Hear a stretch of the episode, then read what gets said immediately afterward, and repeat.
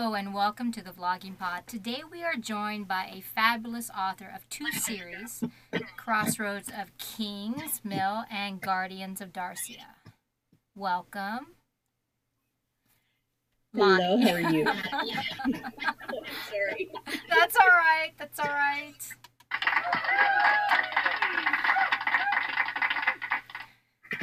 All right. Okay, I'm gonna try to mute you again, just because we're getting a little bit of feedback. Um, I'm gonna. My first question for you tonight is: I'm gonna start this interview off by asking you about a story written at the age of 13, one in which you won a contest. I'd love to hear a little bit more about that, if you wouldn't mind. Sure. Um, the contest was for um, a JC's contest um, for the school uh, that uh, they were doing for Halloween stories, and I thought, sure, why not? My my English teacher, you know, said there was going to be a fifty dollar gift certificate and all this, so I thought I'm going to write one, and I had been reading.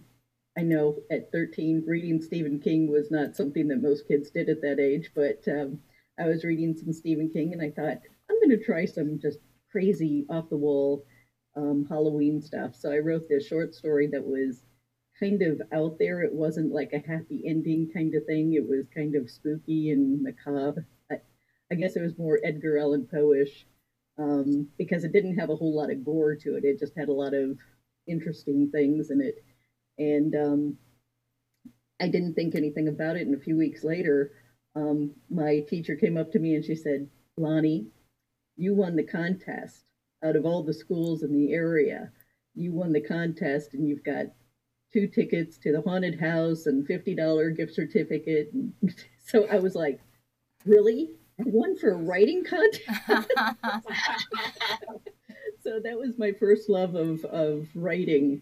And from that point on, it just kind of blossomed into various other things. But I've always loved, you know, kind of spooky things, but um, not so much the gruesome things, but more of the um, paranormal um, kind of, I don't know, kind of mystery kind of things. So, you know, Edgar Allan Poe and, and um, some Sherlock Holmes tucked in there a little bit. So, those kind of things. Oh, well, I love Sherlock Holmes. And since we're talking about your youthful experiences, tell me about your time in let's see what was it you about diving into the world encyclopedia i heard somewhere that this was your favorite book yes, it was. Um, I used to wake up early in the morning on weekends. Um, I was always an early early riser when everybody else was sleeping in, and my mother had a set of World Book encyclopedias from the 60s and 70s, and they had all the 1970s. And yeah, I'm dating myself here.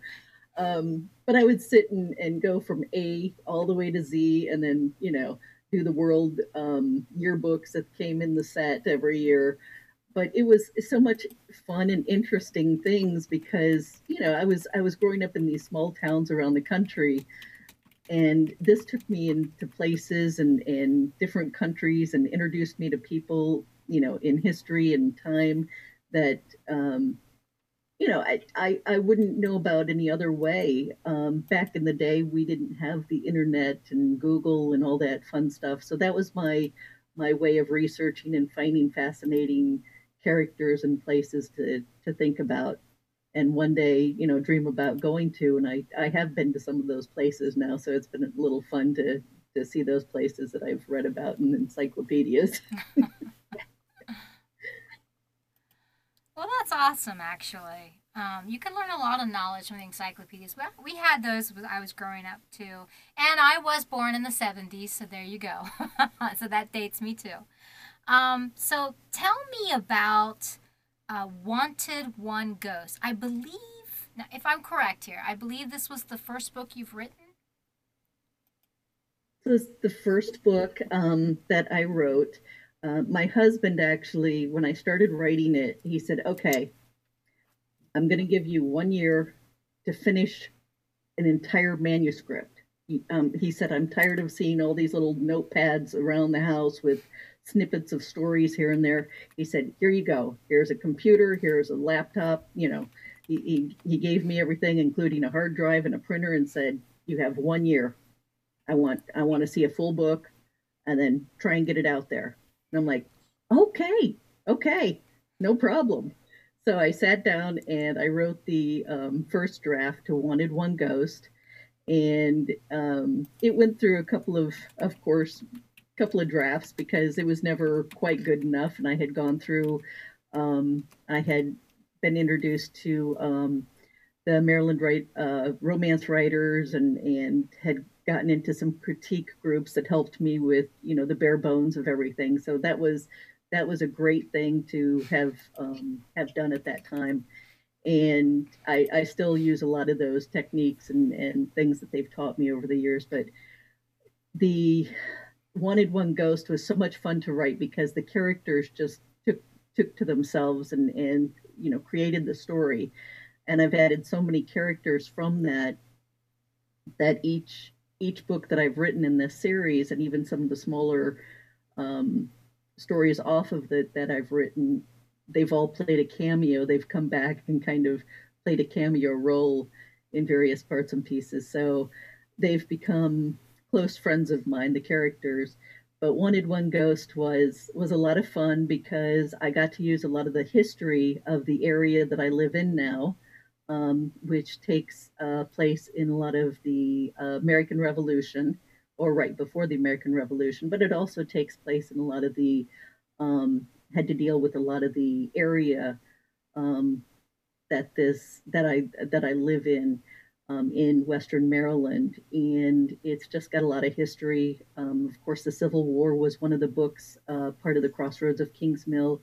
Um, in my series, uh, one of my books called um, Unsettled Graves also um, takes place and uses the uh, Civil War as part of that theme. So a lot of different themes there, a lot of different history to go on. So I take and, and run with that a lot with my books. That's really cool. Um, in full disclosure, Loni and I have actually met. Uh, we met in Maryland on a book tour, um, Hollow Reed. so we've actually met in person, which is awesome. And since we're talking about your books, Loni, um, tell us a little bit about Immortal Moonlight, which I believe is your newest. I haven't gotten it out yet. It's in the third draft right now, but I do have um, the cover for it, and I have been promoting it a little bit here and there. Um, it's the fourth book um, in the Guardians of Dacia series, and it's um, it's I think it's uh, about women em- empowering themselves. Um, so I'm really excited about this because it's not just a romance; it's about a woman's journey. So it's a whole different twist on how I want to um, examine some of my characters and some of the roles that they play within this series that I have in this world that I created.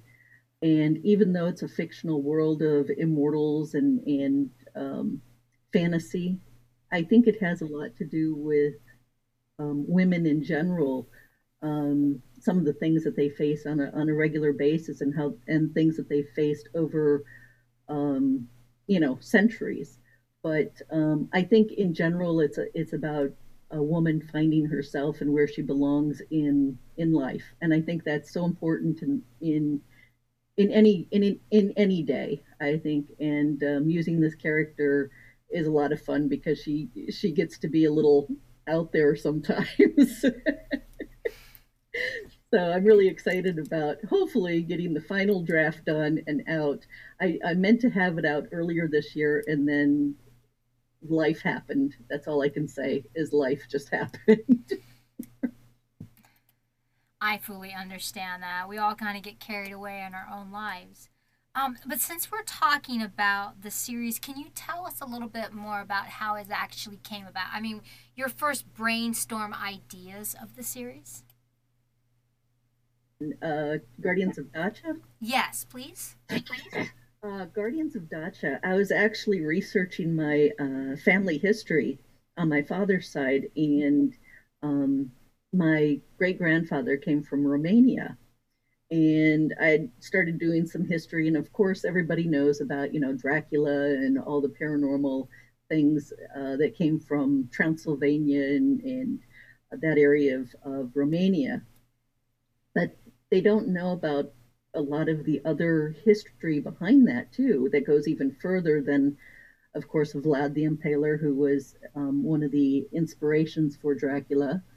And, um, but the I went I went a little further into the pre-Romanian conquest before the the Romans conquered Romania and delved back into the history and some of the folklore and legends of that time frame and they did use a lot of um, the same inspiration like the wolf is very is is almost a talisman for a lot of their clans in Romania um, and when they were known as Dacia. Um, that's where the Guardians of Dacia came from. The idea behind it was that the um, the clan that I, I had created, um, they caused a civil war amongst themselves, which began the fall of Dacia when Rome, the Roman conquest took place. And um, because they had been such a powerful nation prior to that, and um, so my my characters kind of created that downfall. Um, and when they did that, the gods, the the Dacian gods, cursed them and created, uh, kind of separated them. And this is their storyline, and it's now present tense, and they're recreating and restructuring their their clan. After thousands of years, their bloodline has been restored, um, and now more characters and more immortals are coming coming into play, and it's creating havoc in their their old world and their old you know their old line that is now okay. Now we've got to think about a whole new generation and a whole new culture to to come into play here. So it's it it was it, it all started on researching my family history and it went further than i expected into folklore and legend which i thought was really fascinating and i thought i'm going to go with this well that's cool um, i'm to try to talk and not mute you because oh wait a minute i'm still hearing myself okay i gotta mute so I, when I do my research on you, I, I, like to dive a little deep into each each of my guests. So I hear you write four to five hours a day, which, first off, I have to say, wow. Um, with a full schedule of your working and home life, how do you make the time for four to five hours a day? I'm going to have to admit that that was that's probably not as much as I I, I don't do that as much as I used to. Um, I try and do at least two hours a day. Um, sometimes I might only get one hour a day lately, but I do work a full full time job outside of writing. Um, but I have created a time slot in which I and and as you know, you have to also do you know marketing and writing and find time to do all the different steps along the way. So that's one of the um, the issues as being of being an independent author a lot of times is is you're you're you're wearing so many hats and having to to take on those things. And what i i want to try and just do is just be able to sit and write. And that's what i'm hoping for. And i try and get at least um i try and get at least eight hours a week now um four and five hours a week that was that was probably a few months ago, but I haven't been able to do that lately. as we as we go back, life happened. Oh, I fully understand that. Mm, but as we talk about um, your writing and taking off to new heights, let's switch gears just a minute and talk about your climb up Diamond Head in Hawaii. Oh, yes. Not only once, but I've done it five times. Every time we had guests that came over, because I lived, we lived in Hawaii for um, four years when we were stationed there. My husband and I were in the military, and um, when we were stationed there, we would have guests, any guests that we had that came to visit, we would take them to Diamond Head, and of course, we climbed Diamond Head. So we did it then. And then when we took our children back, um, my oldest daughter was born there, but she was only about a uh, little less than a year old when we moved back to the mainland. And so we, we promised her when she graduated high school or before she graduated high school that we would take her and um, her sister back to Hawaii. And we did. So again, we climbed Diamond Head with them because you have to when you, when you go to Hawaii, you have to climb Diamond Head. That's that's just all there is to it. There's a few things you have to do, and you have to climb Diamond Head. well, that's awesome. Well, we only have a few minutes left, but I want you to think think um think very closely to this. Um, tell our listeners one thing that if we were to scan the internet for you Tell us one thing as an author that we may not know or may be able not to be able to find about you as an author. As an author, wow. Um,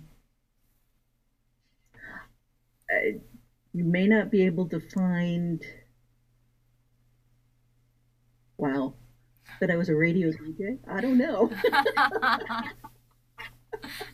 um, as an author, you may not be able to find um, all of my writing experiences behind the what you see out there.